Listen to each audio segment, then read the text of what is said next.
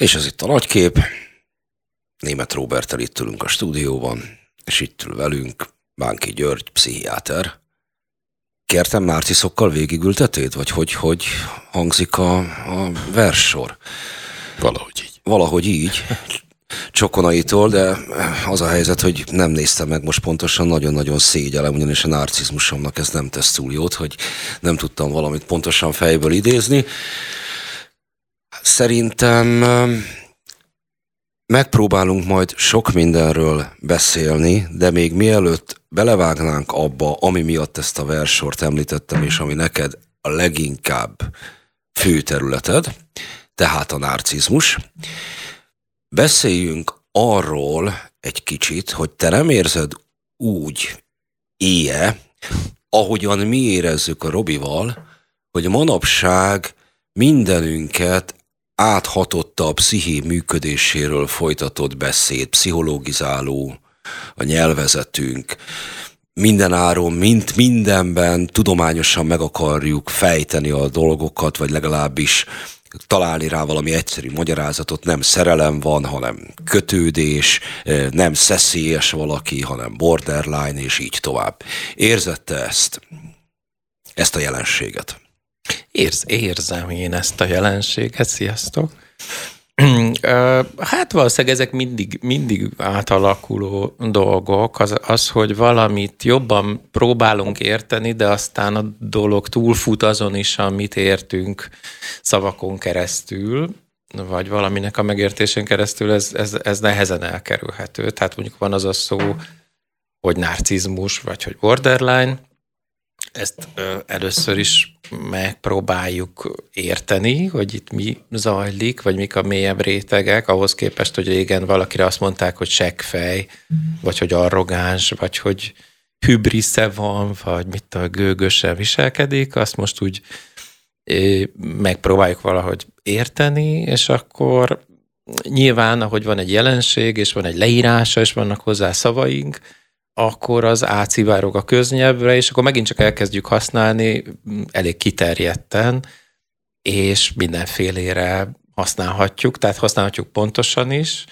egy viszonylag nem rossz találati arányán mondhatjuk emberekre, vagy dolgokra ezt vagy azt a szót, és aztán használhatjuk nagyon kiterjedten is, és az már ilyen pongyola, pitypangá válik, hogy hogy ugye például ha valaki engem elhagy, az narcisztikus, ha én elhagyom, akkor is ő a narcisztikus, mert azért hagyom el. Tehát Nem, ha te, te hagyod el, akkor határt húztál. Akkor határt húztam, így van. Tehát, hogy ez a, tehát, hogy a, ez a lebunkózásnak egy, egyfajta formája, ami tulajdonképpen káros, mert a, aztán megint arrébb visz minket valaminek a fontos dolgoknak az értésétől. Tehát ezzel óhatatlanul, nem szörnyű módon, de károkat is okozunk, amikor túl használunk valamit, mert akkor megint elkezd semmit sem jelenteni. Jó, ez nem laikus diagnosztizálás egyébként? Igen, de hát mit csináljon az ember, amikor laikus? Tehát, hogy amikor ne, di- ne, ne, ne diagnosztizáljon például. Hát de lehet, hogy a laikusok az nem azért használják, mert diagnosztizálnak, hanem azért, mert szenvednek. Ugye nem azért beszélünk dolgokról, akár közéleti dolgokról, akár személyes történetekről sokat, vagy akár fájdalmasan, mert mert éppen mit tudom, nagyon boldogok voltunk miattuk, hanem azért beszélünk róluk, mert szenvedést okozott, és szeretnénk érteni, hogy itt mi történt, és akkor erre vannak különböző szavaink, amikkel néha olyan kártyázva forgatjuk őket, és akkor olyan, mintha értenénk.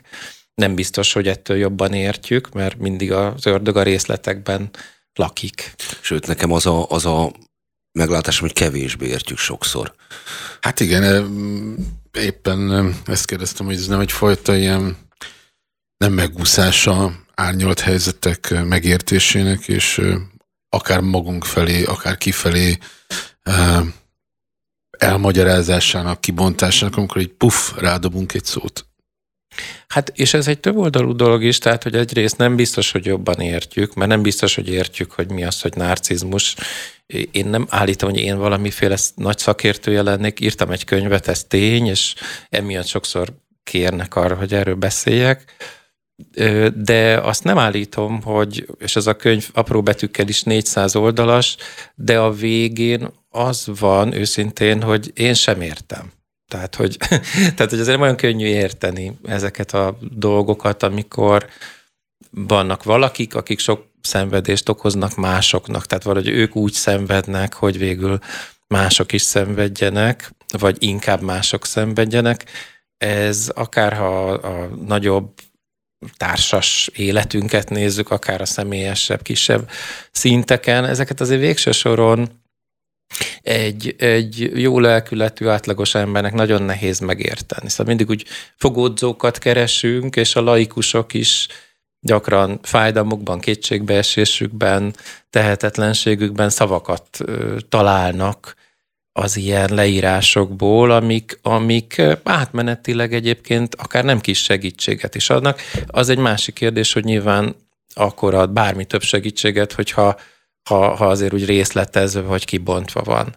A diagnosztizálásnak van egy ilyen másik oldala, hogy tulajdonképpen, ugye, hogy úgy mondjam, amikor valaki azt mondjuk, hogy borderline vagy narcisztikus, és ezt azért mondjuk, mert haragszunk rá, és valahogy rossznak tartjuk, amit csinál, vagy az egész szemét, akkor ezzel egyszer mind minden narcisztikusra és minden borderline-ra kiterjesztünk valamit, mintha az egy olyan embercsoport lenne, akik rosszak. És ugye ezzel fordítva is ö, károkat lehet okozni, hiszen hiszen nem az a bajom egy másik emberrel, hogy, hogy ő narcisztikus, hanem az a bajom, ahogyan velem bánik.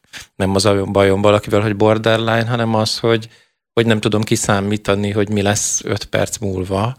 És a diagnózis ilyen értelemben előítélet gerjesztő, sztereotipizáló és ártalmas dolog, hiszen nagyon sok embernek, akiknek ilyen belső szenvedése van, és igyekszik megdolgozni, túljutni rajta, azokat is valamiféle gyanúkörbe bonja. Hát egyszerre megbélyegző azzal, hogy azt egy olyan csoportba sorolom be, amelyről azt állítom kimondva vagy kimondatlanul, hogy rossz, másfelől viszont felmentő.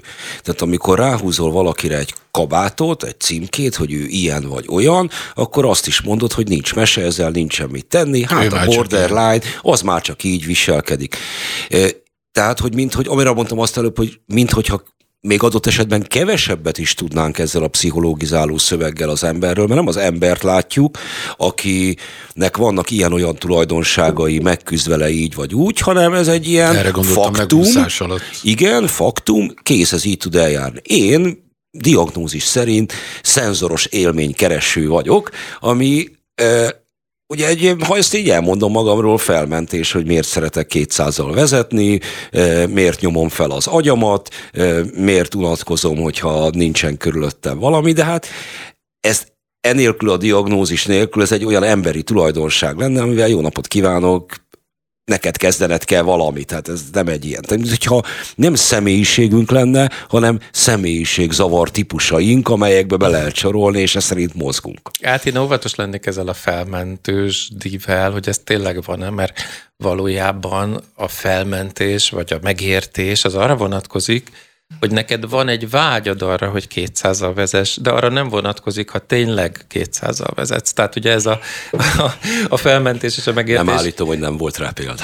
Én most nem is firtatom ezt, csak azt mondom, hogy, hogy nem arra vonatkozik a megértésünk, hogy, hogy, hogy valaki ténylegesen mit csinál, hanem a, hanem, hanem a mögöttes dolgokra vonatkozik. Ezt szokták összekeverni, mert hogy, hogy, hogy az is felháborodást szül, ha mondjuk a narcisztikusról gondolkozunk, és megértően gondolkozunk, és, és, és hogy, hogy ő hogyan lett egy szenvedő ember, aki persze sok fájdalmat okoz, akkor ez sok emberben felháborodást szül, mint hogyha ez valahogy a nehéz gyerekkor és felmentés jelentene, holott egyáltalán nem ezt jelenti, azt jelenti, hogy hogy azt is kell értenünk, hogy miben vagyunk, vagy hogy akár, hogy mi magunk hogy vagyunk sebzettek, vagy narcisztikusak, ahhoz, hogy, hogy valamit kezdjünk egymással, mert valójában ezek ilyen kategóriák, de igazából dimenziók, tehát nincsenek, hogy mondjam, falak közé szorítva, nem az van, hogy vannak ők, meg mi,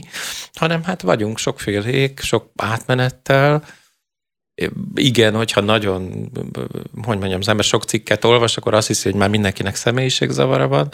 Valami van mindenkivel, de ez egy nagyon sok átmenettel bíró történet. Egyébként ennek mi lehet az oka már, mint hogy azt nem kérdezem meg, hogy mikor kezdőd, mikor datálhatjuk, mikor, mikor szúrhatunk le egy zászlót, na innentől látjuk azt, hogy a társadalmi beszédben elszaporodott az ilyen fajta pszichologizáló kifejezéseknek és magyarázatoknak a száma, de hogy arról van neked valamilyen elképzelésed, hogy ez a folyamat, ez, ennek mi, a, mi az oka, miért honnan indult?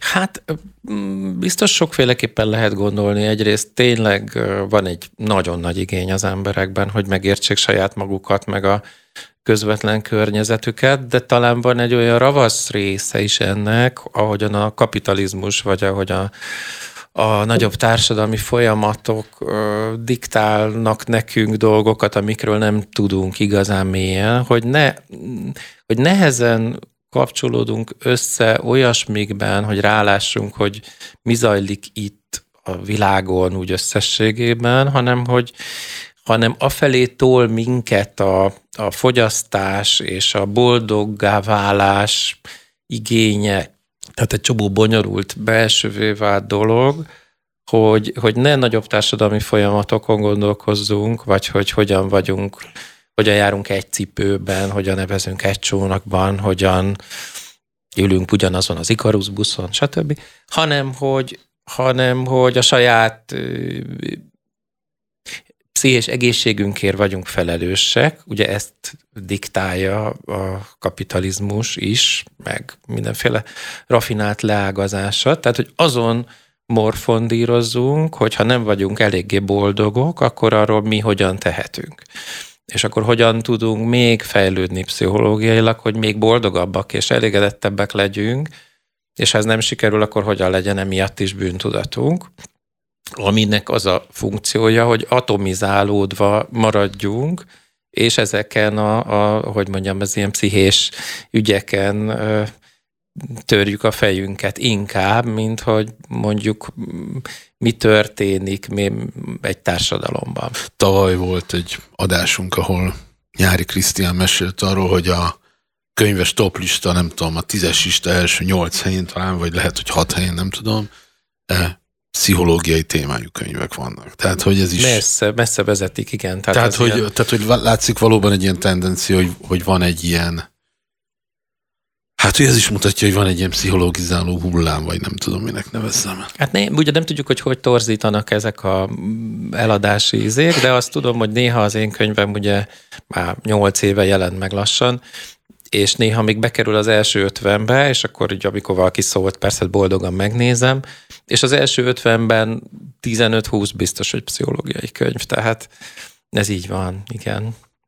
Nekem azért erre van egy megfejtésem. Valljuk. Nem biztos, hogy Végre. maradéktalan, sőt, több megfejtésem is van.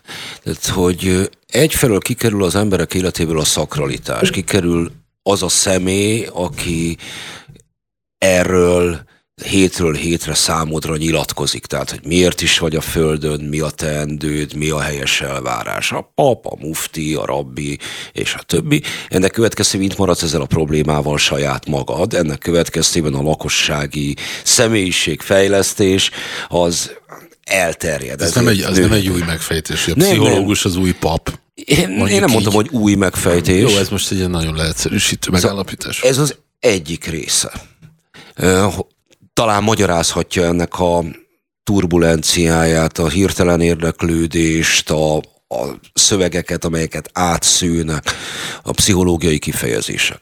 Másfelől azzal, hogy több a szabadidőnk, egy csomó olyan dolog, ami mondjuk nyomasztotta az elődeinket, nevezetesen, hogy meg kellett élni, tehát nincsen felébredéstől lefekvésig mondjuk idejük lamentálni egy csomó mindenről, valamennyi van, de az is akkor meg van terhelve, hogy mit kell végig gondolni. A szerelmi bánat, gyerekkel mi van, és így tovább. Most azért jóval több a szabadidőnk, ennek következtében a, a többi bajainkkal van időnk, lehetőségünk foglalkozni. Nagyon-nagyon kevéssé tartom valószínűnek példának okáért azt, hogy egy lövész árokban, amikor a következő pillanatban eltalálhat téged egy golyó, akkor akár a melletted lévő diagnózisával lennél elfoglalva, akár a saját magadéval, hogy milyen a személyiséged működése, visszaállsz ugyanis egy olyan robottá, amelyik túl akar élni. Na ez a kettő. Erre van a régi mondás, hogy háborúban hallgatnak az önfejlesztő könyvek. Igen.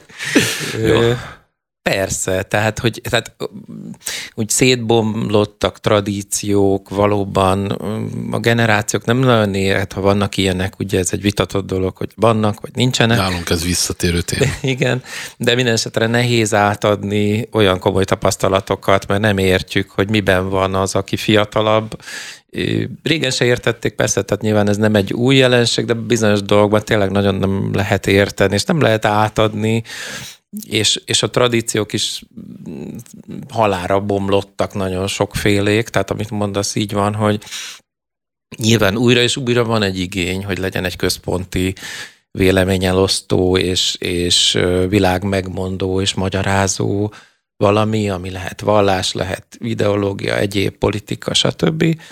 És hát lehet ilyen a pszichológia is, bár az nem pótolja ennek a, ennek a, a nagyobb közösségeket összefogó, meg sok generációt átívelő hatását, de hát valamit pótol, tehát hogy nagyon egyénileg és nagyon, ahogy mondom, nagyon kis, kis csoportokban, kis ilyen túlélési egységekben vagyunk, és, és ezáltal nyilván automatikusan megnő a pszichológiának a szerepe abban, hogy hogy, hogy vagyunk saját magunkkal, vagy a környezetünkkel.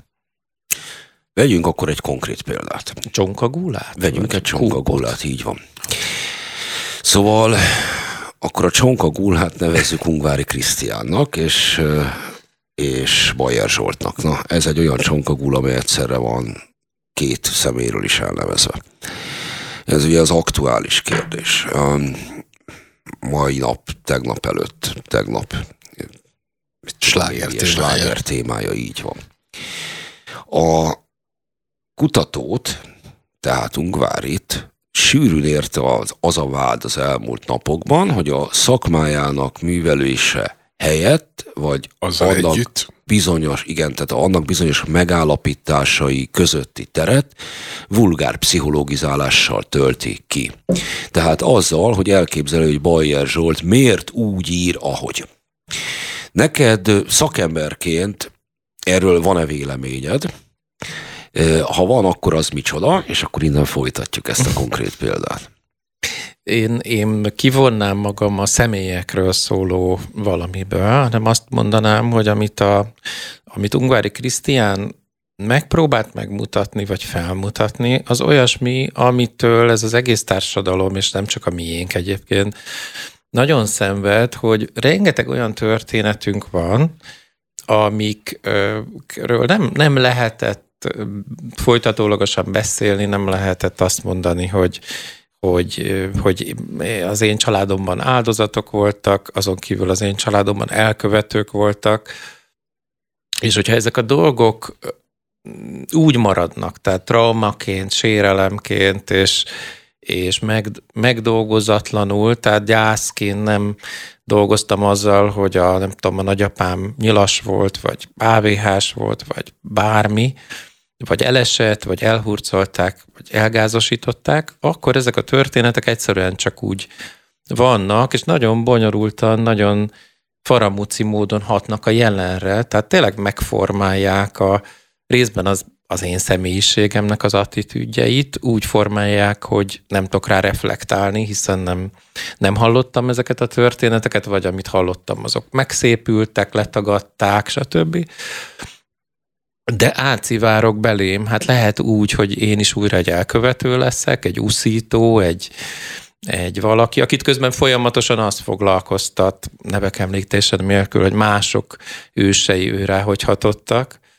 Ugye hát mondjuk azt talán világosat tehetjük, hogy Ungvári Krisztián azért mutatott tükröt ennek a másik személynek. De hogyha az egyik nevet Mert- kimondjuk, akkor szerintem bátran kimondhatjuk a másik Jó, hát is, most nem a nevektől nem iszonyodom, Világos, csak nem csak, az a egyik, jelenséget világos, csak az egyiket kimondtad, akkor szerintem legyünk ebben. Jó, jó, jó. Szóval azért mutat tükröt Bajer Zsoltnak, mert az ő munkássága arra épül fel, hogy arról beszél, hogy mások hogyan ártottak pusztán azon keresztül, hogy valahonnan származnak. És hát a Krisztián utána nézett, hogy oké, okay, akkor, ez, akkor nézzünk szembe ezzel, és ez nem, az, nem ennek a két embernek a története, hanem ennek az országnak a története, hogy, hogy hogyan keletkeznek újra elkövetők, hogy hogyan nem lehet foglalkozni lényegében ezekkel a történetekkel, és megformálják ezeket a jelenbeli attitűdöket. Az egyfelől igaz, hogy tehát szerintem is ez egy, egy hatalmas probléma, hogy ezek az ügyek nincsenek átbeszélve, lehetne itt hosszan az ügynök aktáknak a nem nyilvánosságra hozataláról is akár beszélni, meg mindegy, hosszan lehetne erről um, um, beszélni, de Nyilvánosak azok többnyire. oké, okay, jó, lehet, hogy a Schiffernek erről más lenne a véleménye. Igen. Oké, okay, na mindegy. Uh, minden esetre az ügyben van deficitje az országnak, hogy ezeket az ügyeket hogyan és milyen széles körben és milyen mélységig tárja fel. Oké. Okay. De a kérdés mégiscsak arra vonatkozik, ha, ha ennél az ügynél maradunk, hogy, hogy lehet-e A-ból B-t következtetni. Tehát, hogyha megismerjük Bajer Zsolt nagyapjának a történetét, abból egyenesen lehet-e arra következtetni, mert szerintem Ungvári Krisztián ezt a hibát követi el. Lehet-e abból egyenesen eljutni B pontig, mely B pont Bajer Zsolt elmúlt 20, nem tudom, 30, közel 30 éves publicisztikai, vagy közírói, vagy közéleti munkássága. Vagy az annál bonyolultabb? Mert hogy a kritikák főleg arra vonatkoznak, hogy ez ennél bonyolultabb a helyzet. Ez egy bonyolult vita lesz, és én nem tudom, hogy jól tudok-e beszállni. Azt elolvastam ezt a szöveget, és ugye rengeteg olyan dolgot használ fel Ungári Krisztián, amik az eredeti Bayer szövegek. Tehát ahogyan ő gondolkozik más emberekről, ahogyan ő sűrít, torzít, ahogy ő hazudik, ahogy ő úszít, és ahogyan embercsoportok ellen megfogalmaz dolgokat valami sérelmi pozícióból. Tehát ezek az ő konkrét szövegei, az ő, ő világa, amit ő maga megírt, és évtizedek óta megtesz. Tehát nem rejtett, nem titkos, nem az van, hogy a magánlevelezését kotorták elő, hanem azt, amit ő folyamatosan képvisel és mond. Ahogyan nagyon furán átalakul a valósága kezei között egy ilyen erőteljes, mások ellen felhasználható valamivé.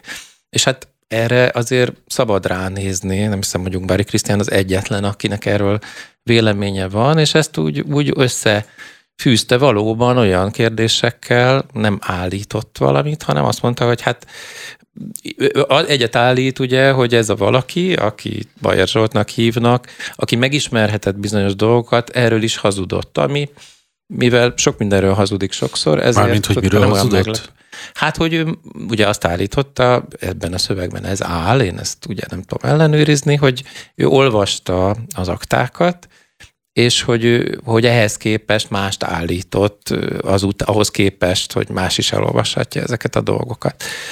É, Nem, nem, nem, nem. Itt egyetlen egy dologgal kapcsolatban van ilyen ténybeli eltérés a két állítás között. A Bayer azt mondja utólag, hogy ő ráhagyta a korábbi interjújá készítőire azt a szöveget, amit ki akar tulajdonképpen hozni, most ezt állítja, hogy ő kikérte az aktákat, ő nem kérte ki az aktákat, ő ezt nem látta, ő igazából annyit tudott, állítja Bayer, hogy a nagyapja azon túl, hogy nyilas gettó orvos volt, a háború után ezzel összefüggésben, vagy csak úgy, ez most mindegy, mert ugye ez pszichológizálással, pszichológizálással és feltételezéssel van kitöltve, Ez is.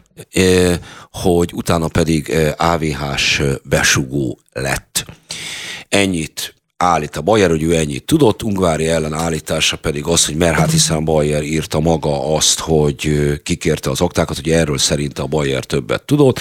Időközben a Schiffer előkapart egy 18-as Bayer szöveget, ahol azért többet írt már erről, de ott is saját maga. De olyan nagyon sok ténybeli eltérés, egymás meghazudtolása, szóval ilyen meglepően kevés van. Olyasmibe akartok belevinni, ami szerintem nekem nem dolgod. Ja, nem, nem, abszolút nem dolgod, ez így nem, igaz, csak én, én, én éppen most lenni. akartam Igen. volna, én épp most akartam Tehát, volna éppen visszaterelni a beszélgetést a, mármint a, ebben az ügyben a, a pszichológizálásnak a, a, a kérdésére, mesdjére, így van, köszönöm. Uh, hogy tényleg próbáljuk ezt megfejteni, hogy lehet-e uh, Gimes Károly, Bajer Zsolt nagypapájának az életútjából kettős nyíl, Következik-e Bajer Zsolt jelenlegi magatartása, attitűdje, szerzői munkája, nem tudom, közírói korpusza. Szakadjunk is akkor el a nevektől, tehát feltesszük ugyanazt a kérdést, amit te most feltettél Robi más, hogy Bánki Györgyel, Bánki György pszichiáterrel beszélgetünk, alapvetően a narcizmusról lesz majd szó, de és ahogy jeleztük is, is, igen, nem innen fogunk indulni, tehát ez itt a nagy kép a nagyképben Bánki György pszichiáterrel beszélgettünk, és Robi feltett előbb egy kérdést, ami konkrét személyektől elvonatkoztathatva talán úgy fordítható le, hogy elődök viselt dolgaiból, mintákból szükségszerűen következik-e az utódnak az eljárása. Ráadásul egy másodutó, tehát hogy még csak, szóval hogy annyi zárójelet tennék, hogy következik eredesül nagy időbeli, mondjuk ilyen szakadék után, viszonylag nagy időbeli. De szerintem neutrálisan sikerült. Na, tehát akkor nevektől elvonatkoztatva ez a kérdés hozzád. szerintem nem ez volt a felvetése ennek a cikknek, É, nem következett. Erre, mivel ez egy eldöntendő kérdés, ezért viszonylag ö, nehéz rá ugye egy eldöntendő kérdésre nemmel lehet válaszolni, de azért ennél nyilván bonyolultabb, tehát nem, nem vagyunk felelősek azért, amit apáink vagy nagyapáink csináltak, és nem következünk egyenesen abból, amit ők csináltak, vagy amilyen emberek voltak. Hát így lenne, akkor azért az eléggé, eléggé determinisztikus lenne. Én egy zárójel nem nem ezt olvastam, hogy például Ungári Krisztián Bajer Zsoltról ezt írta volna, hanem azt írta, hogy, hogy amikor valaki folyamatosan azzal azt firtatja, hogy másoknak kik az őse, és hogyan determinálja az őket, akkor jó, ha tud róla, hogy, hogy, hogy vele is mi van. Szerintem ez egy, ez egy fontos felvetés, tehát ez emellett kár elmenni. De, bocsánat, de általában ne haragudj, véve... azt mondja egyébként, hogy meghatározza, vagy legalábbis anélkül nem érthető meg az ő jelenlegi mozgása, hogy ne, is, hogy ne tudnánk ezt, hogy ki volt az ő nagyszülője. Tehát összefüggésbe hozza. Ezen el lehet gondolkozni, hogy ez mennyire igazságos, mennyire önkényes, de azért, ha belegondoltok, valójában ezen egész életünkben gondolkozunk. Ugye a rengeteg olyan transgenerációs traumánk van, amit lehet, hogy nem tudunk, hogy van, lehet, hogy tudunk valamit róla. Ugye általában véve mindig, minden szülői generáció igyekszik a nehéz dolgokat egy kicsit óvóan eltakarni a következő generációktól, de ez nem jelenti azt, hogy nem hat rájuk. Nyilván erről kár lenne determinisztikusan gondolkozni, hogyha, hogy, hogy mit tudom én, nyilas, vagy nem tudom milyen nagypapa nyíl, hülye vagy. Hát ez így, így nem, nem, nem így vetődik fel, hanem azt jelenti, hogy, hogy rengeteg olyan, olyan ijesztő, fenyegető, rettenetes, traumatikus, szadisztikus dolog kavarog, akár úgy, hogy valaki elkövette, akár úgy, hogy vele elkövették a családok múltjában, sok család múltjában, amivel nagyon nehéz mit kezdeni, és ami valahogy rejtetten töréseken keresztül formálja az életünket. Ugye ezt Bokor László kollégám írt egy nagyon klassz könyvet pont ezekről a témákról, tehát hogy a, a társadalmi válsághelyzetek, krízishelyzetek, háborúk, stb. De a családokat, a családok életébe, lelki terébe betörnek, és és persze ott is igyekeznek a szülők egy krízis helyzetben, egy háború során is a lehető legtöbbet megtenni a gyerekekért, de hát mégis a gondoskodás és a kötődés törései mentén a társadalmi traumák bemennek, fájdalmasan bemennek a családok életébe, a gyerekek történetébe, és, és így hordozzuk, így oda-vissza áttevődnek ezek a dolgok, tehát amikor a gyerekek a lehető legtöbbet kapják a szülőtől az óvó helyen, akkor is traumákat szenvednek el, mert a szülő szorong, mert a szülő elvesztett valakit, mert nem tud teljesen a szülői szerepével foglalkozni. Ugyanez van akkor is, hogyha ha, ha a nagyapám nem tudom mit csinált, villogtatta a, a gumikesztyűjét a, a, a gettóban. Tehát, hogy, hogy azért annak is van egy hatása a családra, annak is van egy traumatikus eleme, következő generációkra, ami mondom, nem lehet úgy hívni, hogy nyíl, akkor te is elkövető leszel, hanem azt jelenti, hogy valami fenyegető dologgal fogsz esetleg birkózni egész életedben.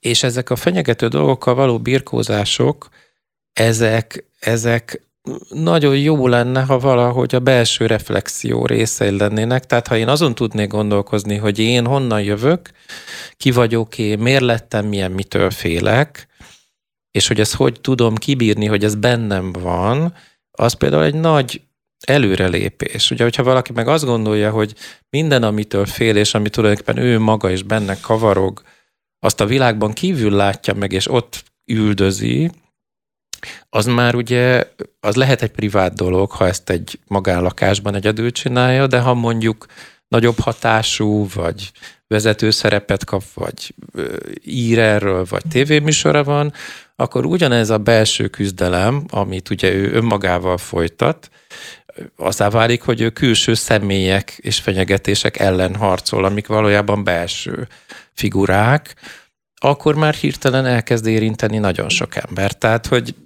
azért mondom, hogy ezek, ezek nem lehet valamit egyenesen levezetni egy másik dologból, hanem hát nagyon sok minden egyszerűen látszódik ebből, vagy, vagy itt van a szemünk előtt. Ez egy lehetséges megoldás, tehát amikor azt mondod, hogy birkózik valami külső személlyel, és valójában egy belső valakivel viaskodik.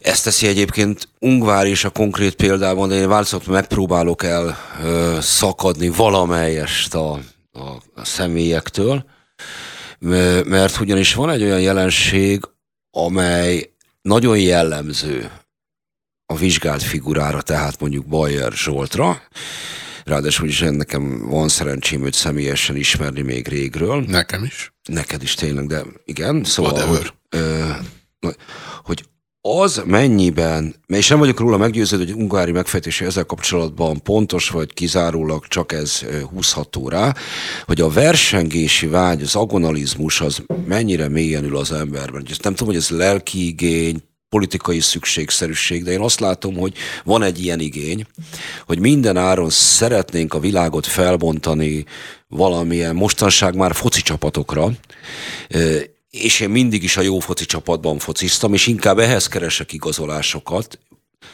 és, és van a leküzdendő ellenség, mint hogyha tartalommal akarná ilyen módon megtölteni egy közéleti szereplő, influencer, bárki más napjaink életét. Én valami ilyesmit érzek leginkább ebben.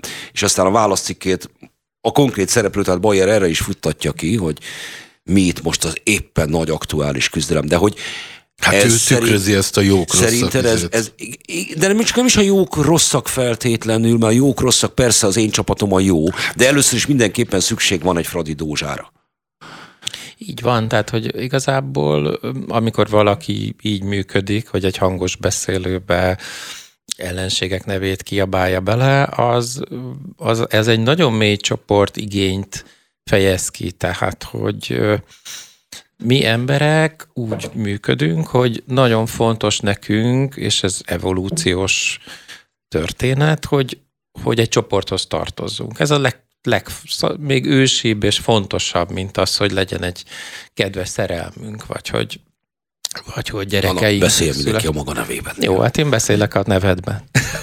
a magad nevében. Szóval, hogy, hogy, hogy igazából ez egy nagyon mély be kötése az emberi csoportoknak, hogy belül megteremtsünk egy kohéziót, hogy szeressük egymást, és szintén akkor Lacit idézem, tehát a csoportjainkon belül szeretet van, de a csoport gyűlölettel veszi körül magát. Ez egy, ez egy törvényszerűség. Most itt nem kell úgy csinálni, mint hogyha lennének ilyen meg olyan csoportok, hanem valójában minden emberi csoport erre hajlik. Azt, hogy mennyire hajlik, hogy ez milyen éles, azt meg azt szabályozza, hogy mekkora bajban van. Tehát ha mondjuk egy társadalom sok krízisen megy keresztül, vagy sok a bizonytalanság, meg a leszakadás, meg a, meg a helyzet, akkor valószínűbb, hogy lesz olyan nagy csoport, amelyik nagy kohéziót próbál megteremteni, és a nagy kohéziónak nagy ára van. A nagy kohézió azt jelenti, hogy el kell simítani, el kell homogenizálni, el kell dolgozni a különbségeket. Tehát amikor ugye egy, egy ilyen nagy valami konglomerátum, de hát persze lehet ez egy foci drukker kör is úgy összezár, akkor, en, akkor ebben lesz egy nagy kohézív erő, de meg kell feledkezni, és ki kell iktatni a különbségeket, meg a konfliktusokat, meg a feszültségeket, és, és a lelkek megpróbálnak, mert csoportban másképp működünk, mint személyként, megpróbálják ezeket Mennyire? A, nagyon akár. Ugye minél nagyobb a baj. Annak... Mondj erre példát, hogy mennyiben működünk más csoportban, mint személyként, vagy ha tudsz. Hát szerintem ez egy ilyen közhely. Most én így nem tudom, hogy példával jól tudok ezt szolgálni, de ha valaki bekerül egy tömegbe, az tudja, hogy, hogy akár ha tüntet, vagy akár egy, egy foci meccsen, ami, tehát volt egy nagyon jó film, egy brit film, ahol ilyen brit közrendőröket beépítettek egy sok bűnelkövetéssel tarkított ilyen ilyen valami foci csapatnak a szurkoló ízejébe, és hát rengeteg beavatás és szertartás, bizalmatlanság. Gondolom a Millwall.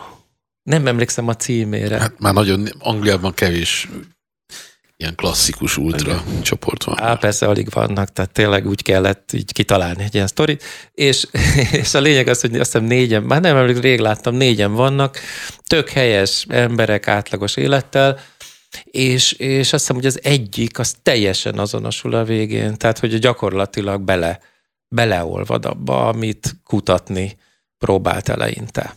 Hmm. Azt mondod, hogy egy társadalom vagy egy közösségnek a bajban levését jelzi az, hogyha mi csoportként gyűl, minél nagyobb gyűlölettel veszik körül magát, ugye? Vagy ez a fajta ilyen polarizáció minél élesebb. És azt látjuk, szerintem, hogy ez most már ilyen korszellem vagy világjelenség, nem, nem Magyarország, vagy nem Kelet-Európa specifikus, hogy a társadalmak polarizálódnak, hanem azt látjuk, hogy Európában, Amerikában ez a fajta polarizáció legyen az offline vagy online, tehát a valós életben, vagy mondjuk a közösségi térben is egyaránt jellemző. Ez akkor azt jelenti, hogy így ez az egész nyugati társadalom van valamilyen értelemben bajban? Hát én most ö, nagykövete vagyok egy filmnek a, a Budapesti Nemzetközi Dokumentumfilmfesztiválon, és megnéztem. Melyiké? Én a, a, az Ahol Nincs Isten című uh-huh. Francia-iráni filmnek, ahol ugye arról van szó, hogy hogy Mehran Tamadon a rendezője, és volt teheráni fogvatartottakat dolgozik úgy, hogy egy ilyen raktárépületben újraépítik a fogvatartásuk körülményeit, és úgy mesélik el a kínzást, meg a fogvatartást. Vagy egy másik filmje is a versenyprogramban, ahol arra próbálja megkérni hajdan ballatottakat, hogy őt vessék kínvallatás alá. Hát, de ez egy, ez egy iráni film, de láttam tunéziait, indiait, van a kínai megfigyelő államról, tehát azt kell mondanom, hogy az, amitől mi szenvedünk, az egy, az egy nagyon kellemes úszodai lábvíz problematika, még ha nekünk nagyon is fáj, hogyha a világban... Mármint nekünk Magyarországon, vagy Hát nekünk igen, nyugaton? tehát amikor azt mondod, hogy Nyugat-Európa bajban van, akkor azt mondom, hogy hát bár a világ annyira lenne bajban, mint Nyugat-Európa, mert mindegyik film egészen megrázó De bocs, akkor lehet, hogy rosszul témákat nem, az, nem az el... polarizációról. Nem az, igen, de nem az elnyomásra gondolok, hanem azt látom, hogy, hogy az amerikai elnökválasztás közelettével, de mondjuk nem csak akkor, hanem korábban is azt láttuk, hogy olyan fajta megosztottság jelenik meg ezekben a társadalmakban, vagy mit tudom én, Németország, Anglia, ugye a Brexit ügy is erre egy jó példa volt, olyan típusú megosztottság, vagy olyan éles megosztottság jelenik meg társadalmakban, ami, amire korábban nem volt példa. Nyilván ezt nem akarom összehasonlítani, nem tudom, egy nem tudom, kínai vagy iráni helyzettel, de valamit mégiscsak jelez. Hát megint most egy kicsit ilyen fura lesz talán, de hogy megint ránk kacsint a kapitalizmus, mert a, ugye olyan, olyan módon, hogy, hogy vannak ezek a közösségi oldalak például, a média eleve, de a közösségi oldalakkal meg bolondítva, amit eleinte azt gondoltuk, hogy összeköt minket, meg majd kiderül, hogy egy, egy perzsa fiú ugyanazt a zenét hallgatja, mint egy indiai lány, és akkor megszűnnek a háborúk. És valójában a, a például közösségi oldalak bevételét nagyon sok helyen rendkívüli módon megemelte az, hogy, hogy a gyűlöletkeltő és megosztó tartalmakat inkább választják az emberek, és ez bizony komoly bevételi forrássá vált, ami rengeteg országban ahhoz vezetett, hogy ilyenfajta információs hadjáratokkal a valóságot gyakorlatilag teljesen el lehetett kenni, és az emberek egymás ellen fordulnak. Szóval mara nagy bajban vagyunk, ilyen értelemben nagyon nehezen védekezünk ez ellen, és ez az egész világon folyamatosan egy óriási probléma, ami, ami nem, nem, egyelőre nem kecsegtet megkönnyebbüléssel. Térjünk rá magánéleti kérdésekre, értve ez alatt azt, hogy ami az emberek mindennapi életében kapcsolatként felmerülhet kérdés, és a te szűkebb, hát nem is szakterületedre, hanem jelezted, hanem a könyvet tartalmára, de előtte még a közéleti ö, blokkunktól időlegesen búcsút véve, itt nyilas felmenők és a többi kapcsán, ezt csak úgy lazításként megkérdezem, hogy emlékeztek rá, hogy olyan 20 éve volt egy nyilas per Magyarországon Bácsfidi Anna Führerin az őt elítélő bírót tudjátok, hogy hívták? Nem. Nyilas Levente. Ez volt a bíró neve. Ez csupán erről eszembe jutott. Haladjunk tovább. Ha akár igaz az az a megfejtésem, amit mondtam, mit tudom én fél órával előtt, akár más az oka annak, hogy jó sokat beszélünk manapság pszichológiai témákról, és könnyen azonosítunk be, látszólag könnyen, de gyakran is előszeretettel azonosítunk be ilyen vagy olyan személyiség zavarral rendelkező embereket, szóval bármi is ennek az oka. A kérdés az az, hogy ha ez így van, akkor mennyiben jelent kihívást a, a mai kor embere számára, hogy találkozik egy diagnosztizálható egyeddel, tehát egy személyiségzavarossal, adott esetben narcisztikussal. Tehát mennyire fontos, lényeges, statisztikailag mérhető probléma ez. ez. Hát bár érteném, hogy mit kérdezel, András, hogy általában szoktalak érteni, így eddig ment, de mire, hogy, hogy, Tehát, hogy mi a kérdés? Neki futok még egyszer. Az, Röviden a kérdésem az annyi, hogy ez mennyiben mindannyiunkat érintő kérdés, egy narcisztikus emberrel kerülsz kapcsolatban. A felve, bonyolult felvezetésem pedig arra vonatkozott, hogy most mindegy, hogy mi miatt beszélünk sokat pszichológiáról, vagy mindegy, hogy mi miatt van az, hogy szeretünk beazonosítani személyiségzavaros csoportok részeként egyes egyedeket, tök mindegy, hogy ez mi miatt van. Ha van, elfogadjuk ezt a jelenséget, akkor ez egy mennyiben releváns kérdés egy átlagolvasó, egy riporter vagy bárki más számára?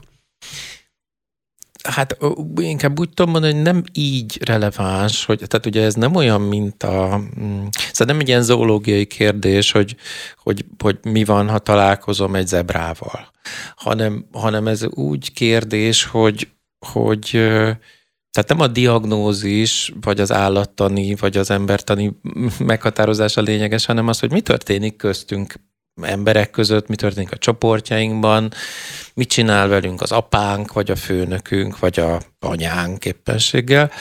Tehát szerintem ez a kérdés, aztán, hogy ezt végül hogy hívjuk, az egy, az egy másik dolog. Ugye az a lényeg, hogy, hogy az emberben, az ember ez egy olyan lény, akiben kétfajta rendszer tud működni, és a személyiség zavarosabb emberekben egy, egy szadisztikusabb világ él. Tehát alapszinten, alapjáraton egy sokkal ijesztőbb, szadisztikusabb, bántóbb, védekezőbb világ van, és Bocsánat, az átlagos emberben pedig egy ilyen együttműködőbb, szeretettelibb és örömökkel specifikálható világ. De mindenkiben van mind a kettő, szóval ezt szeretném hangsúlyozni, tehát nem kell azt hinni, hogy valakik ilyenek, valakik olyanok, nyilván vannak szélsőbb dolgok.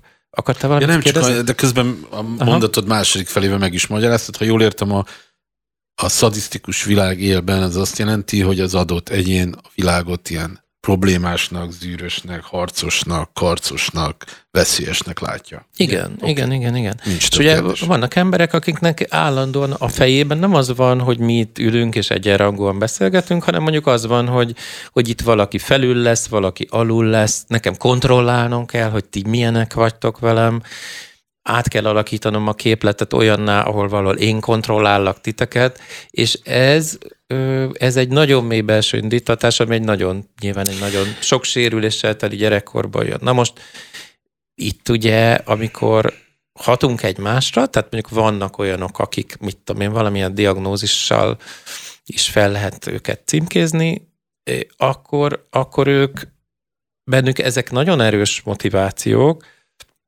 és mivel hajlamosak arra, hogy a kontrollt kiterjesszék, ezért például képesek arra, hogy közösségeknek, családoknak, nem az élére kerüljenek. Én ennél fogva eléggé valószínű, hogy előbb-utóbb kapcsolódunk ilyen fajta világképhez és ilyen erős hatásokhoz, amitől aztán nagyon lehet szenvedni.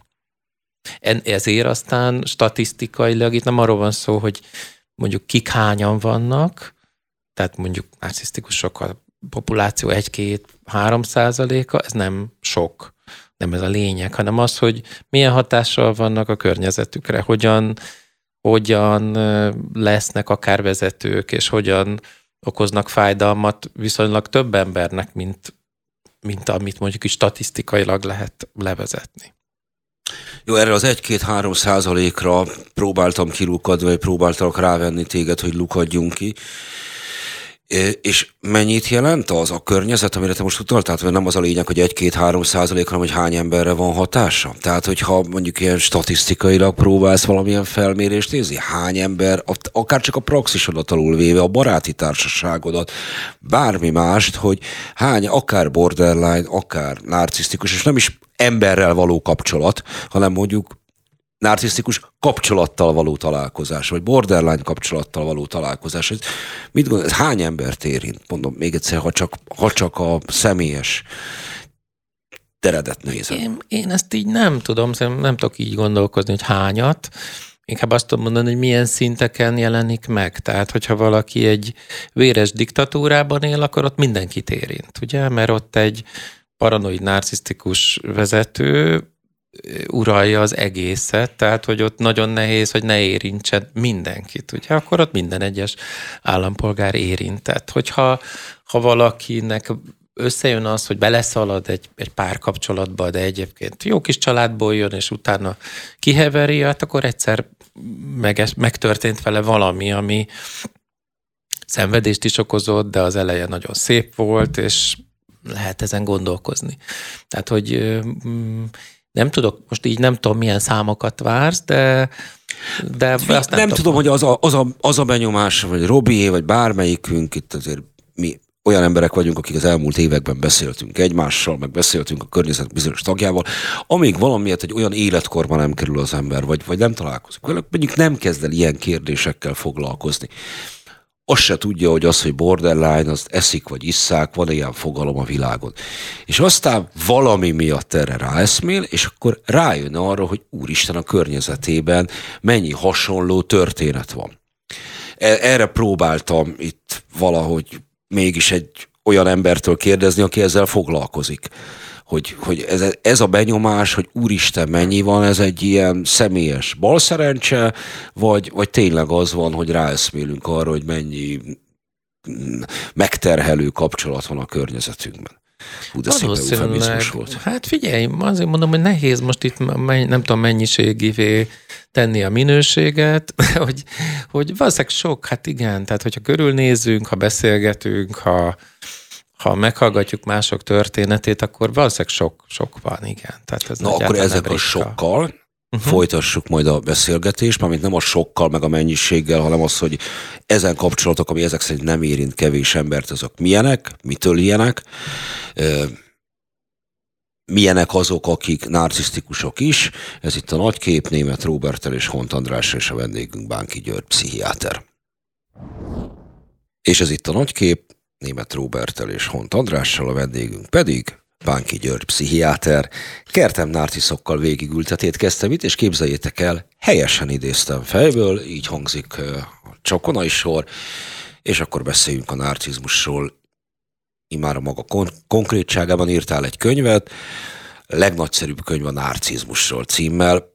Ez, aki tudja, hogy miről van szó, bármennyire közel szagolt a témához, az érzi abban, hogy ez egy ironikus címadás. Nem, én ezt nem tudtam. Nem mondod.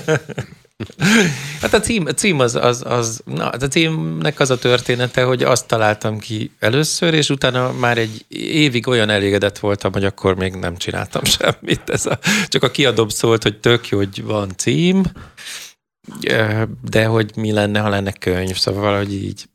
De a cím az nagyon Végülis fontos. nem hülyeség a felvetés. Igen. jó.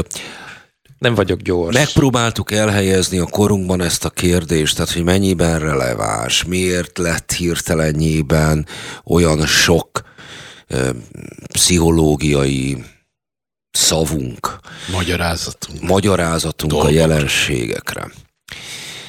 És, hogy, és ezt próbáltuk, próbáltat a Gyuri árnyalni is, és mindenki mondjuk narcizmusról megnyilatkozik, ír, beszél, mond, tanácsot ad, segít. És ez nem kevés nap. Igen, az el szokta mondani, hogy vannak narcisztikus emberek, de azt nem árt tudni, hogy egy narcisztikus az nem csupán narcisztikus, hanem egy élő ember is. Tehát nem lehet úgy kezelni, mint hogy találtam egy csonkagúlát, na akkor itt van, és ő, ő csonkagúla, jó napot kívánok, és így is kell kezelni, mert attól még egy ember. Oké, okay, ezt értem, tudjuk, hogy így van. Na de, van, van-e olyan típus, lény, létező, akire azt lehet mondani, hogy na ő narcisztikus, beteg, és hogy ez mit és jelent, ez mit micsoda? okoz, micsoda, így van. Hát egyrészt még a narcizmus, mint témához mondanám, hogy az azért egy nagyon kellemes téma, mert az emberi kultúráról szól. Tehát narcizmus nélkül nincs kultúra, nincsenek nagy teljesítmények, nincsenek hát most ugye, hogyha lerántjuk a sárba, akkor ugye azt mondom, hogy olyan túlkompenzációk, amik katedrálisokig magasodhatnak, Kötelező vagy szimfóni. ez a narcizmus? Hát, de valami kötelező. Vagy ugye megint arról van szó, hogy nagyon dimenzionális a dolog, tehát hogy, hogy tehát, ha valaki nem akar valami nagyot létrehozni, akkor lehet, hogy nem. Tehát, hogy, hogy, hogy az, abból nem sül ki, ki ez, a, ez, a, ez, ami nekünk azért nagyon fontos, és és értékes is néha emberiségként. A, amit kérdezel András az az, hogy ugye nem használjuk a betegség szót, mert ugye arról van szó, hogy az emberi személyiség az egy nagyon sok egyszer használtam egy ilyen képzelőt, egy nagy keverőpult, a rengeteg-rengeteg kis bigyó, kis potméter, meg kis csavarnivaló gomban, és hogy, hogy vannak olyan konstellációk, amire azt mondjuk, hogy na talán ez a narcizmus. Úgy kell elképzelni, mint egy ilyen iszonyú bonyolult sok dimenziós teret, amiben van egy ilyen felhő, vagy egy ilyen tejút rész, ami erre talán azt mondjuk, hogy ez a narcizmus. De betegségnek nem hívjuk, mert nincsen mentális betegség. Úgy lehet, tehát egy narcisztikus az lehet depressziós, vagy nagyon szorongó, lehet pánikbeteg, vagy sok minden, vagy gyakran például pszichoszomatikus zavarok ö, keserítik meg az életét, de nem, nem beteg, tehát a személyiség az nem egy betegség. Persze természetesen, aki haragszik, az ezt gondolja, de ez egy másik kérdés. Ugye? És, és mivel a narcisztikusság egy, sokszor egy rejtett dolog, ezért ez nem olyan, hogy szembe jön, és azt mondom, hogy ha-ha, hello, hanem az egy... De utólag ez a ha-ha, hello, ez lehet nagyon is gyakori reakció lehet, lehet. Én őszintén szóval az igazság, hogy, hogy ugye régóta dolgozom, és régóta dolgozom ugye egy kis rendelőben, és minél inkább mélyen megismerek egy embert, annál kevésbé tudom, hogy mi a diagnózisa. Tehát, hogy lehet, hogy tíz alkalom után van egy diagnózis a fejemben, hogy ez mi, de ha megismerek... Hát nem lehet ember... azzal vádolni ezt a műsort, hogy reklámot csinálna. Ott parancsolj kérlek. Hát szerintem reklámot, szerintem pont csinálom, mert hogy, hogy valóban emberekről van szó, akiknek nagyon sok minden van a lelkében. Tehát amikor azt mondjuk összefoglalóan, hogy valaki narcisztikus, akkor egyszerre beszélünk arról, hogy az ő személyiség, szerveződése sérüléseket szenvedett el, arról, hogy nem tudja jól egyensúlyban tartani az érzelmi világát, arról, hogy gyakran fogalma sincs, hogy ő értékes vagy értéktelen, vagy milyen szuperértékes, és ebben is ugye két típus van, van a sérülékeny, aki, aki könnyen elbizonytalanodik és összeomlik, és van a vastagbőrű, aki olyan, mint egy ilyen páncélvonat. Egyszerre van szó arról, hogy a kapcsolatai milyenek, és hogy a belső világában milyennek érzékel más embereket, hogy hogy viszonyul hozzájuk, hogy milyen mechanizmusok szabályozzák ezt. Ez egy nagyon bonyolult dolog, amire használunk egy darab szót, de közben ebben a sok bonyolult dologban mindenki teljesen más milyen. Tehát amikor valakit megismersz, narcisztikus, akkor kiderül, hogy ő teljesen másképp narcisztikus, mint egy másik narcisztikus.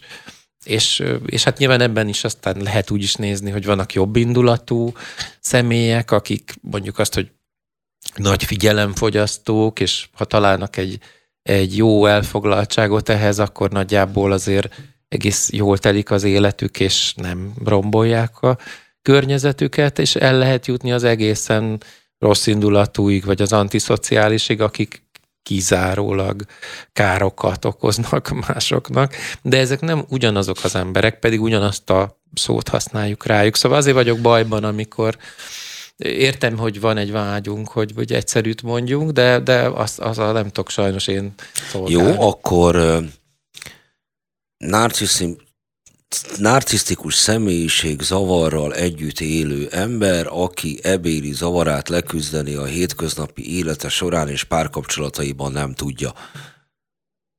Igen. Ez egy ezt, ezt a beteg, beteg helyett csempésztem bele ezt a roppant rövid, ám annál frappánsabb kifejezést. Na de mit kezdjünk most ezzel? Hogy ez, ez a típus így létezik-e, van-e, amit ilyen kategóriaként most itt felállítottam? Lét, persze, létezik. Mert azt igen. akarom kikerülni, uh-huh. elkenjünk mindent, mert hogy mondod ja, azt, ja, hogy, ja. hogy uh-huh. persze, hogy mindannyiunkban hogy egyfelől a narcisztikus uh-huh. és egy ember, bonyolult személyisége van, nem lehet csak azt mondani, hogy ő egy csonkagula. Ja, Másfelől mind a kettő, mindenkiben benne van valahogy az együttműködő is, meg a predátor is. Csak ez Érted, értem, ha így értem, megyünk értem. tovább, akkor Aha. egy idő után már minden minden lesz, tehát meg, nem, nem lesz megragadva. Ahogy egy kedves barátom mondta annak idén, milyen sok ember, és mind-mind mennyire más. Igen, szóval, hogy...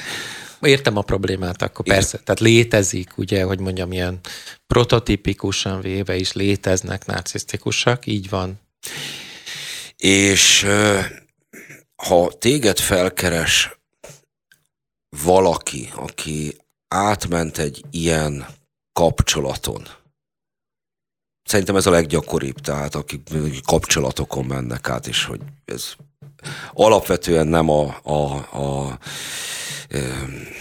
haláltáboros diktatúrák diktátora miatt szoktak felkeresni pszichiátert, hogy nekünk már pedig van egy ilyen előjárónk, és ezt most szeretném megbeszélni, hanem valamilyen kapcsolatokon, általában párkapcsolatokon, de lehet családon belüli más kapcsolat is. Ennek milyenek a legjellemzőbb tünetei?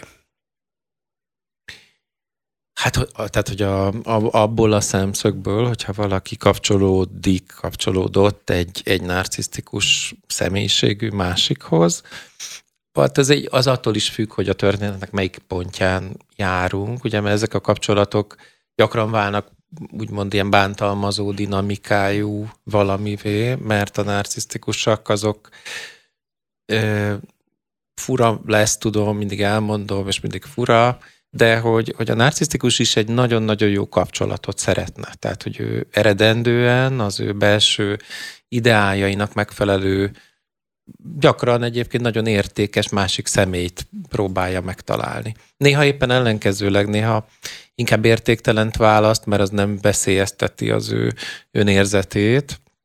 Ilyen is van, de nem ritka az, hogy, hogy, hogy értékes, adni tudó, szeretetteli, vagy éppen nagyon önfeláldozó és behódoló partnert keres. Ez se teljesen ugyanaz, de csak bonyolítom mindig egy kicsit.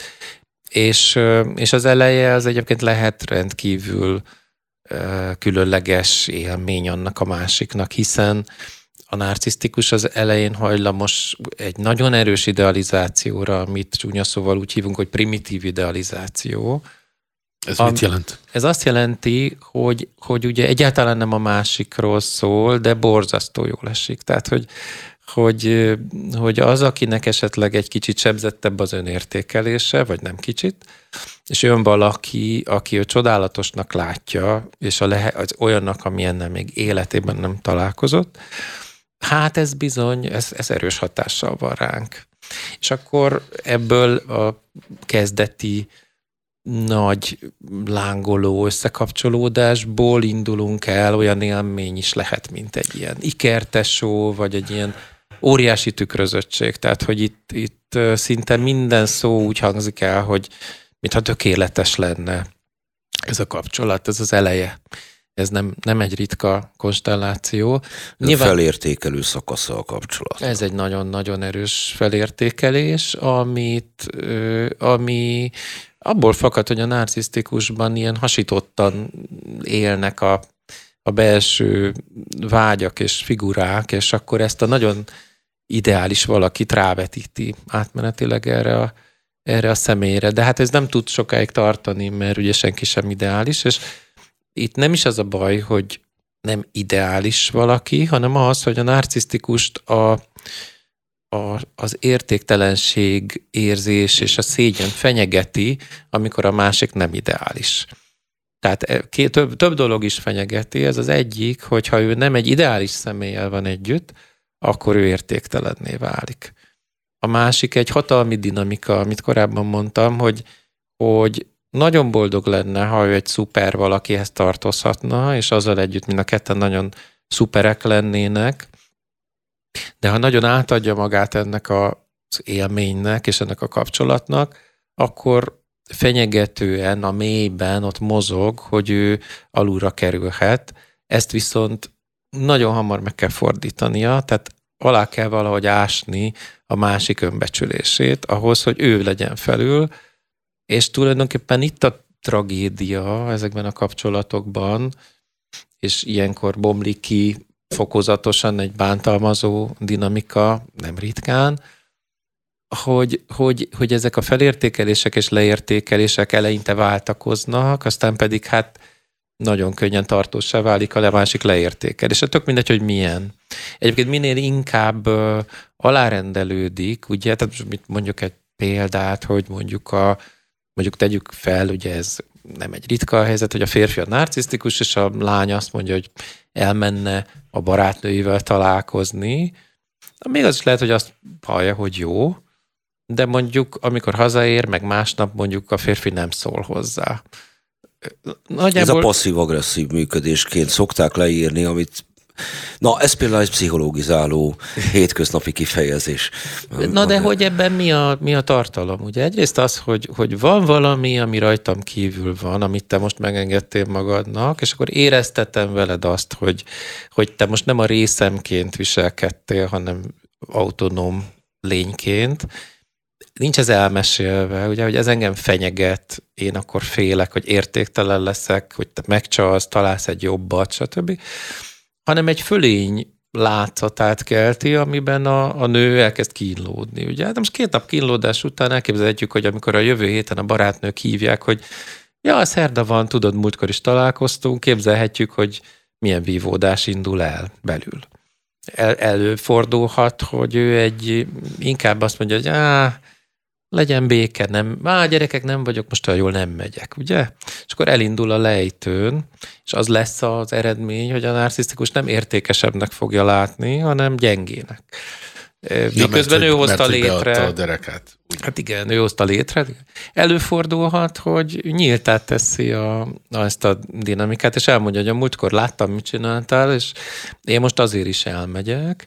Akkor a narcisztikus jobban meg fogja becsülni, de biztos, hogy megtorolja. Tehát, hogy, hogy, hogy és igazából lehet ezt, ezt, ezt a történetet el lehet úgy mesélni, hogy a narcisztikus rohadék, el lehet mondani morális aspektusaiban, és, és együtt érezben lehet mesélni úgy is, hogy ez egy tragikus emberi sors, mert ugye ez pici történet, meg nem tűnik most ez olyan nagynak, de amikor átszövi az életet, akkor, akkor, akkor rengeteg fájdalom, rengeteg kínlódás, és egyre veszélyesebb érzelmi, vagy akár fizikailag is veszélyes helyzetek adódhatnak, amiben mindenki sérül, és közben a narcisztikus sem azt kapja meg, amit szeretett volna, hogy legyen egy nagyon jó kapcsolata valakivel, hanem azt kapja meg, hogy, hogy állandó háború, szenvedés és, és defenzív dolgok gyarapszanak. Azt említetted, hogy bánt talmazó dinamikába tud átmenni egy ilyen kapcsolat, amikor az egyik fél narcisztikusként beazonosítható. Mennyiben érzi magát egy ilyen kapcsolatban a nem narcisztikus fél bántalmazónak? Át lehet ezt az érzést tolni rá? Hát abszolút átragadt. Hát hogyha ugye hogy mondjam, szóval hogyha bejön a spanyol inkvizíció, és mindenfélét csinál, így, így csavar valamit a lábamra rá, akkor egy picit idegesebb leszek, mint, mint korábban voltam, és hajlamos leszek arra vágyni, hogy hasonló eszközökkel éljek velük szemben, vagy tehát most ezt ironikusan mondtam, de mondom szebben, tehát hogy, hogy egyszerűen az, hogy állandóan felkavarodom, állandóan a valóságért küzdök, hogy, hogy most lehet, hogy tényleg megbántottam, lehet, hogy mégis neki van igaza, de hát hiszen nem, nem, úgy volt, mert nem bántottam.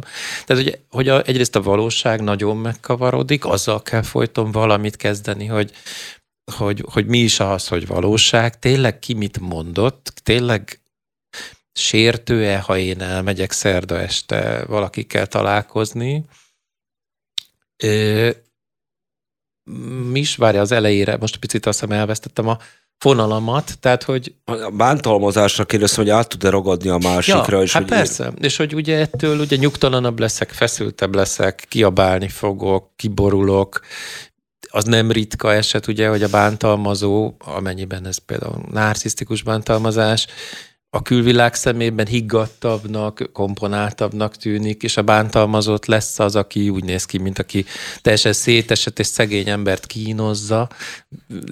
Mennyiben van Ez ezzel ilyen... tisztában egy, mennyivel reflektáltabb magára egy narcisztikus, mint amit a másik róla feltételez. Tehát, hogy azt mondják, hogy személyiségzavaros emberek amúgy is rengeteget tudnak foglalkozni magukkal, sőt, alapvetően magukról tudnak leginkább csak beszélni, és másról sem.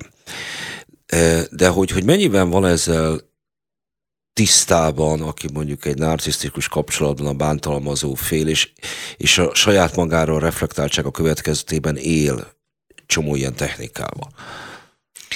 Valójában igazából nem tud reflektálni magára. Ugye csak bizonyos, tehát a klasszikus helyzetben egy nem megdolgozott, nem terápiába ezer éve járó narcisztikus igazából ne, ne, nincs tisztában. Tehát, hogy ténylegesen azt gondolja, hogy a másik fájdalmat okozott neki, ő ténylegesen azt gondolja, hogy jogosan torolja meg a elkövetett bűnöket, vagy a feltételezett kihágásokat, és, és, és az csak bizonyos töréspontokon, szakítás veszélyében, vagy valami sikertelenség mentén van, hogy egy ilyen belső gyerek ö, megnyílik, és annak szabad előkerülnie, és a, a, az akkor rálát hirtelen arra, hogy ő is bizony mennyi mindent elkövet, de, de ezek nem reflektált dolgok. Hát ha azok lennének, akkor, akkor sokkal egyszerűbb lenne az élet ilyen körülmények között is. Azért kértem, hogy próbáljunk meg, ha betegség nem is jó szó, de egyértelműen fogalmazni, elhatárolni, hogy a másik oldalát is meg tudjuk ragadni. pontosan tudom, hogy nincsen olyan, hogy átlagember, vagy átlagos ember, vagy hétköznapi ember. De ha beazonosítottuk azt, aki mondjuk ilyen tipikusan személyiségzavarral ér, akkor van az összes többi, amit most ebből a szempontból vehetünk átlagosnak. Ha belekerül egy ilyen kapcsolatba, és ugye ha belekerül, akkor ez párkapcsolat, mert szülő-gyerek viszonyban eleve beleszületik ebbe. Bár egyébként szerintem ott is adhatja magát a, adhatja magát a kérdés. Van-e olyan, kell-e, hogy legyen olyan pillanat, amikor azt mondja magának, hogy valami másba, különlegesbe, az általam ismerthez képest eltérőbe kerültem? Van-e ilyen élménye is, és kell, hogy legyen-e ilyen élménye? Nagyon valószínű, hogy ez az alapélménye, tehát hogy, hogy, hogy ugye az elején ez, a, ez az, hogy, hogy valami olyan csodálatos és különleges dolog történik, olyan valakivel kerültem kapcsolatba, amilyet még nem pipáltam, ez az első élmény, és ez fokozatosan alakul át azzá, hogy, hogy már azon is gondolkoznom kell, hogy egy egyszerű mondatot hogy mondok végig, mert lehet, hogy rosszul sül el, tehát amit azt mondom, hogy nézd, esik a hó, ez úgy simán kimondtam régebben, most meg gondolkoznom kell, hogy az majd mit jelent a másiknak, akkor ő majd mire gondol, hogy én már mit akarok ezzel előkészíteni? Amit egyébként szigorúan tilos csinálni elven, hogy azon gondolkodni, hogy a másiknak ez de nem tudsz más csinálni. Tehát pont ez a nagyon kényszerítő helyzet alakul ki, hogy a másiknak a mentális működései eluralkodnak a helyzeteiden, és te azon gondolkozol, az ő fejével is kell, hogy lássad magadat, hogy amikor azt mondod, hogy esik a hó, akkor nem arra célzol rá, hogy te legszívesebben valakivel szánkóznál, aki nem ő. Szóval most nem tudom így előre megmondani, hogy mi ez. Tehát, hogy folyamatosan egy olyan kontextusba helyezzük magunkat, és a beszédünket, vagy aki így beszél, jobban mondva, a, ahol, itt, ahol egy másik embernek a, a az összefüggésében próbáljuk meghatározni, hogy mi mit mondunk és mondhatunk. Igen, de hogy alapvetően beépül egy öncenzúra és egy borzasztó kényelmetlenség, hogy a, a spontán önkifejezés, a legtermészetesebb érzéseim, a neutrális mondataim is bajhoz vezethetnek, vagy valami hidegséghez, érzelmi megvonáshoz, úgyhogy nem is tudom, hogy akkor végig mi a tartalom, tehát nem biztos, hogy megtudom, hogy ez azért volt, vagy a másik nem fogja lefuttatni nekünk, hogy erről én arra gondoltam. Az már nagyon megdolgozott helyzet, hanem hogy, hogy abban vergődünk, hogy nem tudjuk, hogy mi a baj, de lehet. Baj. Minden ilyen helyzet, ahol egy relációban az egyik fél folyamatosan tilitolizik azon, hogy mit mondhat, mert már tovább gondolja, hogy mondhatja, és mit jelent ez egy másik embernek, az minden narcisztikus helyzet? Nem, nem, nem, ez a, a narcizmusról beszélünk, de ugye a bántalmazás, vagy ez a dinamika, ez nem csak, ez lehet borderline-ban. Lehet egy krónikus depresszió is olyan, hogy nagyon megterhelő a másiknak, tehát hogy az anti, ugye egy pszichopatább ember, borzasztó kínokat tud okozni másoknak. Ugye ezek ilyen nozológiai különbségek, szóval nem csak a narcisztikusakra vonatkozik, de ez egy, ez egy nagy kín ilyenkor. Ez itt a nagykép, német Robertel, Hont Andrással, vendégünk Bánki György. És a nagyképben Bánki György. A vendégünk, német Robival itt vagyunk a stúdióban.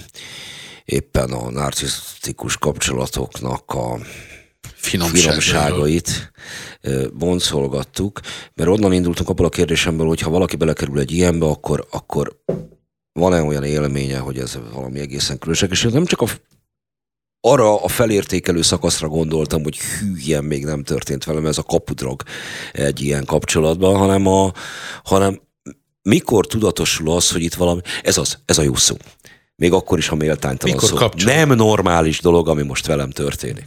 Ez egy, ez egy nagyon fontos, tehát hogy, hogy, hogy tulajdonképpen egy ilyen küzdelem zajlik, hogy, hogy egyszerű, normális dolgokat egy kapcsolatban el kell magyarázni. Tehát, hogy, hogy így nem viselkedünk, vagy hogy ezt ne csináld, vagy hogy... Tehát egy egyszerű helyzetbe kerülünk, ami nem érzünk normális helyzetnek, hogy, hogy, hogy elemi dolgokat el kell magyarázni egy másik embernek, hogy ne hazudjon, ne bántson, ne bánjon így az anyánkkal, vagy mit tudom én, a gyerekkel, tehát hogy, hogy, hogy, hogy azért, de közben zajlik a billegés sokáig, hogy jó, de ha jobban csinálnám, mert ugye a, a narcisztikus együttműködés rendszerében, ahogy mondani szoktam, ugye az a lényeg, hogy, hogy az egyik embernek a szükségletei messze dominálják a képet, és ha véletlenül egybeesik a másik ember szükségleteivel, vagy a tömeg szükségleteivel, akkor szerencséje van az illetőnek, ha nem esik egybe, akkor, akkor pekje van. És hogy a narcisztikus együttműködés rendszerének ez a lényege, hogy olyan ható tényezők mozognak a levegőben, néha már rutinosan, beidegződve, néha újra meg kell erősíteni ezt-azt, hogy a másik úgy működjön, ahogy nekem jó, de még akkor se lehet benne biztos, mert lehet éppen egy másmilyen napom, ugye? Tehát, hogy azért egy mozgó célpont, tehát lehet, hogy tegnap nem voltam érzékeny ugyanarra, de ma az vagyok. És akkor ő neki újra össze széttörik a valósága, nyilván egy partner azon küzd, hogy, hogy ez a kapcsolat jó legyen, és igyekszik a kapcsolatot jól vinni, nem kihúzni a gyufát, és, és keresni a, a, a kedvemet, de, de hát beleütközik, hogy ez, ez egyébként végül is nem sikerül. Most kétszer is használtad a narcisztikus együttműködés rendszere kifejezést, és ezügyben adtál egy interjút nemrég a HVG-nek, ahol ugyancsak fölmerül ez a, a kifejezés, ami ugye, mint betűszó, hát kísértetiesen emlékeztet a nemzeti együttműködés rendszerére, és ott hosszan... Nem, betűszó, nem emlékeztet, hanem ugyanaz. Így van. Mármint, hogy a, igen, tehát a betűszó ugyanaz, de hogy maga a kifejez, na mindegy, tehát ma betűszó nélkül is áthallásos. És ott hosszan taglaljátok a, a politikai rendszerre vonatkoztatható olvasatait a narcizmusnak, hogy szerintem egy picit erről is beszélhetnénk itt a adás vége felé.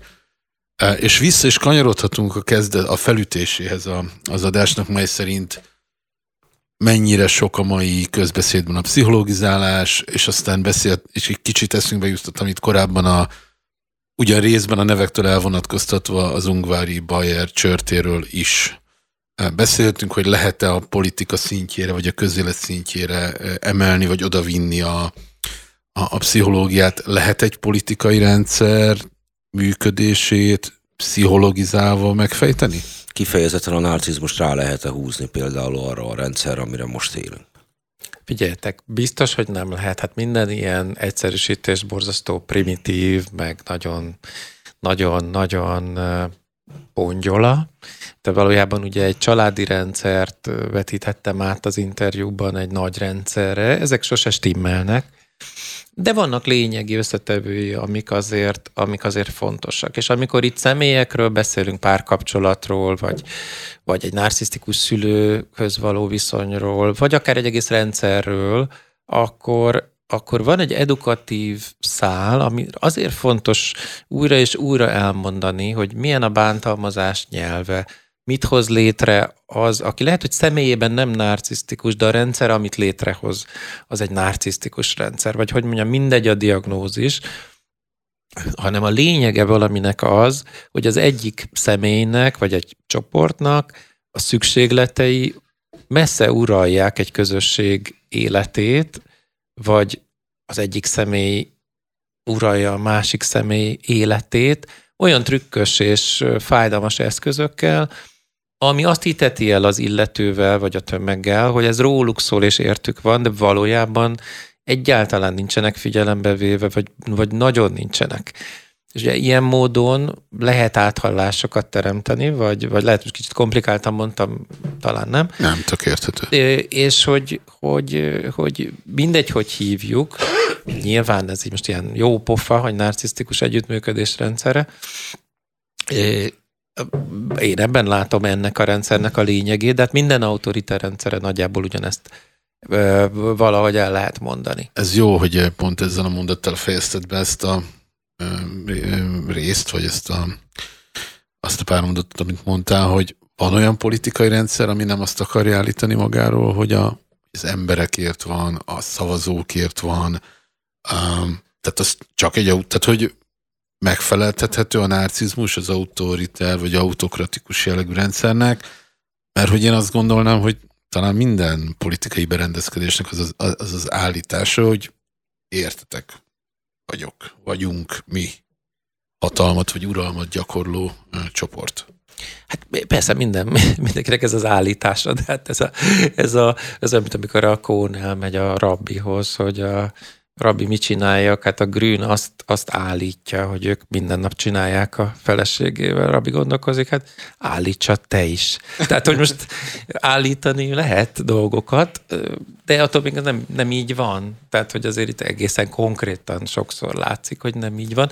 Nyilván, tehát most nem ennek az útvesztőjében nem akarok elmerülni, hogy, hogy, hogy most morálisan, meg összességében, meg abszolút igazsága van egy rendszernek. Nem tudok ilyenről, de azért vannak olyan rendszerek, ahol, ahol nagyon látszik, hogy és, és hogy, hogy nem erről van szó, és hogy Szerintem ez egy oktatási, közösségi és civil kérdés is, tehát egyszerre állami és egyszerre nem állami kérdés is, hogy meg tudjuk-e tanítani egymást, meg a gyerekeket arra, hogy felismerjék azokat a mintázatokat, amik ahhoz vezetnek, hogy egymással harcoljunk egy közösségben, egymást utáljuk egy közösségben, hogy, hogy mik azok a retorikák, mik azok a fordulatok, amik teljesen tipikusan a valóságot próbálják előlünk elrejteni. Szerintem ez tanítható, tanulható, teljes immunitást semmi sem ad, de, de borzasztó fontos eredményeket lehet akár az, az oktatáson keresztül is elérni. Én őszintén szóval egyébként nem érzem a, a rendszer mi voltának ezt a narcisztikus jellegét. És mondom, én nem érzem, tehát van nekem, hogy is mondjam, ilyen tanult végzettségem az alapján, meg vannak kritikáim voltak és lesznek is, de hogy ezt a fajta ilyen dinamikát én, én nem látom magamra nézve kötelezőnek. Ez vagy azt jelenti, hogy nem vagyok kapcsolatban, vagy nemeként azonosítom.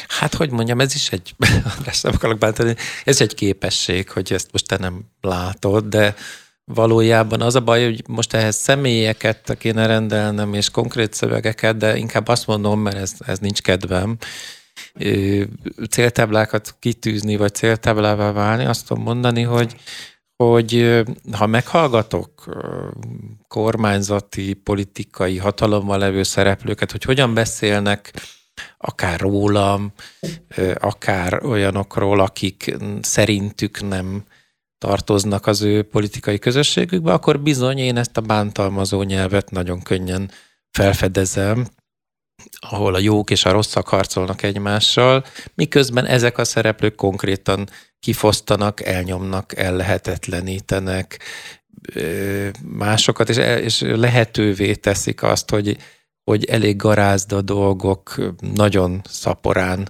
történjenek meg ebben az országban, miközben mondjuk az ember elmegy egy kórházba, vagy nagyon örülne, ha a gyerekét tanárok még tanítanák, akkor azért eléggé konkrétan bajban van. Igen, ez, amit mondom, más, hogy azonosítunk, szeretnek más mércéket használni erre. Ez a kifosztanak, az, hogy van egy tanult szakmám, hogy mi következik például az alkotmányos garanciák meglazításából? Hát az, hogy eltűnnek bizonyos fékek, bizonyos tevékenységek előtt.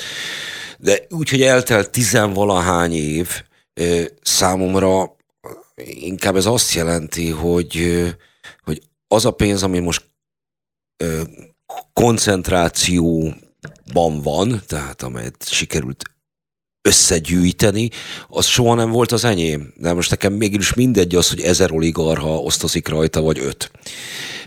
Tehát nem élem meg úgy, hogy ki vagyok fosztva. Az ellehetetlenítés, meg a szűke pályák az van, azt, azt érzem, de ez, sem ellehetetlenítés. Hát, a...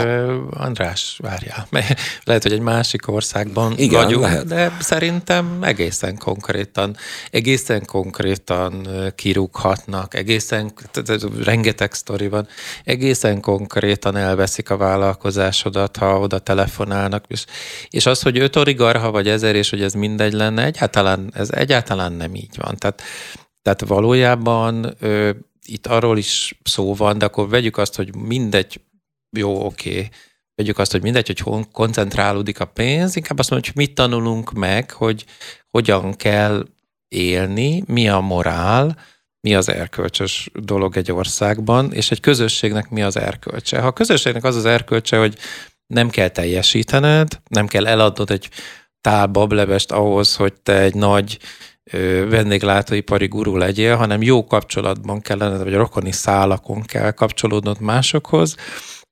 Mit tanul meg egy gyerek ebben az országban? Ha kezet lehet fogni egy tömeggyilkossal, mondjuk a miniszterelnök oda zarándokol egy tömeggyilkoshoz, és kezet fog vele kamerák, kamerák előtt, miközben mondjuk egy múzeumban el kell különíteni azt, hogyha meleg emberek egymás mellett állnak a fotón, akkor mit tanulnak meg a gyerekek? Én szerintem torz dolgokat tanulnak meg, és azt gondolom, hogy, hogy nem lehet rálegyinteni arra, hogy, hogy hány oligarchánál van a pénz, mert valójában nem ugyanannyi pénz van ugyanannyi oligarchánál, hanem hogy, hogy valójában kivéreztetett dolgok vannak, és nagy vagyoni szaporulatok úgy, hogy azt semmi sem indokolja, mert az országon ez a teljesítmény nem látszódik.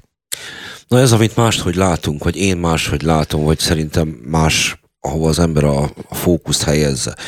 Mert mennyiségbeli, fokozatbeli különbséget számtalanul tudok említeni én is. Manipulációnak érzem viszont azokat a leegyszerűsítéseket, amelyet mondjuk az egészségügy helyzetét és Mészáros Lőrinc vagyonát állítja ilyen módon szembe egymással, mert a, a jelenség az korábban is létezett. Tehát ez nem egy, egy 15 éves sztori. Tehát miközben hihetetlen nagy tőke felhalmozások voltak, az egészségügy helyzete addig sem volt GDP arányosan kitüntetett, az oktatásról meg nopláne beszéljünk. Mondom, fokozatbéli különbségek vannak, csomó mindenben tudom mondani, hogy miben az, amiben rosszabb, érdesebb, durvább lett a helyzet, de ha, ha messzebbre tekintek, és szerintem 15 év már arra alkalmat, hogy ne pillanatnyi harcoknál ragadjunk le, akkor én, én egy nagyon egy folyamatot látok az országban. Egyet? É, igen, tehát hogy egy, egy, egy, egyfajta fejlődési ívet látok. Ennek egy nagyon túlfeszített ö, megoldása a nemzeti együttműködés rendszer, de szerintem klapra illeszkedik ahhoz a modellhez, ami tőle függetlenül rétrejött él vele, nagyon sok esetben ö, ö, nagyon ravaszul és nagyon hatékonyan a saját szempontjait előtérbe helyezve él vele. Vagy éppen nem ravaszul, hanem igen, sprőd módon. Igen, igen, igen, igen, de hogy, hogy, hogy valami most kerültünk volna narcisztikus, vagy borderline, vagy hisztronikus, vagy antiszociális kapcsolatba a saját kormányunkkal, hatalmunkkal, közigazgatásunkkal. Én ezt mondom ilyen távlatokban nézve nem látom. Ami viszont a bántalmazó nyelvet illeti, ezt most csak azért tartom többek fontosnak, hogy a vagyonok meg hogyan alakulnak. Én, én ezt nem látom más, hogy a, a rendszer fenntartóinak ellenzékénél sem. Tehát a bántalmazó megjegyzések, a kiközösítés, hogy már tojáshéj vagy tojásokon eh, táncolsz, hogy mit kell mondani egy neves magyar értelmiséginek, és így tovább. Ez, e, e, e, nem, nem látom más, hogy a, a, a egyik, egyik jellemző szegmensének kommunikációját nem látom más milyennek ebben az országban. Figyelj, lehet, hogy én ezt elfogadom, én nem mondanám, hogy különösen az ellenzékkel ilyen rettenetesen elégedett vagyok, de az is igaz, hogy ebben a pillanatban nagyon sok dobásuk, hatalmuk, és szóval nem, nem, nem sok van szegényeknek, viszont Hát érdekes, ahogy ezt elmondtad, tehát hogy mennyi, és bocs, hogy ezt mondom, hogy mennyi mindent kell nem látnod ahhoz, hogy, hogy te is tudjad, hogy, hogy hogyan bánnak civil kezdeményezésekkel, bármivel. Egyébként pont a bántalmazás témájával is ebben az országban, tehát nem véletlen, hogy a bántalmazás témája, mint olyan, akár az isztambuli egyezmény ratifikációja, akár a, a, a, az egyes embereknek, nőknek, családoknak a sorsa milyen intézményi szintű elhanyagolást vagy bántalmazást szenved el, hiszen, hiszen retorikailag valóban a bántalmazás nyelve az a teljesen a hétköznapok nyelve kormányzati szinten is. Ugye ez lehet a, a véreskezű emberre való parolázás, és lehet nagyon sok olyan megnyilvánulás is, ami kirekesztő, ami fájdalmat okoz, ami meggyanúsít, megoszt, stb. Szóval, hogy ez egy, ez egy nagyon bonyolult, nagyon erős folyamat. Magyarországon évi több mint 50 nő hal meg, úgyhogy különösebben, ha egy, egy történetbe beletúrsz, akkor az derül, hogy különösebb védelmet nem kapnak egy olyan országban, és itt jön be a narcisztikus együttműködés rendszere, ahol a család az egy ilyen, az a legnagyobb plakát szövegek egyike. Tehát ha a család fontos, akkor lehet, hogy ezeknek a nőknek valójában nem kéne meghalni. Ha, ha a család egy politikai termék, akkor értem, csak akkor én ezzel viszonylag kevésbé vagyok elégedett. Szerintem ez kormányzás minőségbéli kérdése és pénzosztás minőségének kérdése. E, egyáltalán nem. Én, én, én azért tudok ennél olyanabbat is mondani, ahol szerintem alapvetően a, a források rossz csoportosításra, a smucikság nem jár érte szavazat. Ezt a fajta cinizmus sokkal inkább érzem, mondjuk a, a fogyatékkal élők ellátása. Ez, okay. ez a, ez a, de emögött simán és egyszerűen szavazat maximalizálási cinizmust ért, érzek. És amire azt mondod, hogy nincsen hát szegények, nincsen befolyásuk, hát egyetemi tanszékek, különböző pénzosztóhelyek, amelyek nem kormánytól függenek, azok, azokban mondjuk mi Robival, akik kívül esünk ebből a szempontból ezen a körön is, szerintem nagyjából egészében ugyanazokat a mondatokat és lebecsülést és leértékelést szenvedjük el. Mint mondjuk egy kormányjal szemben álló. Sajnálom. Hát, ezt tudom mondani.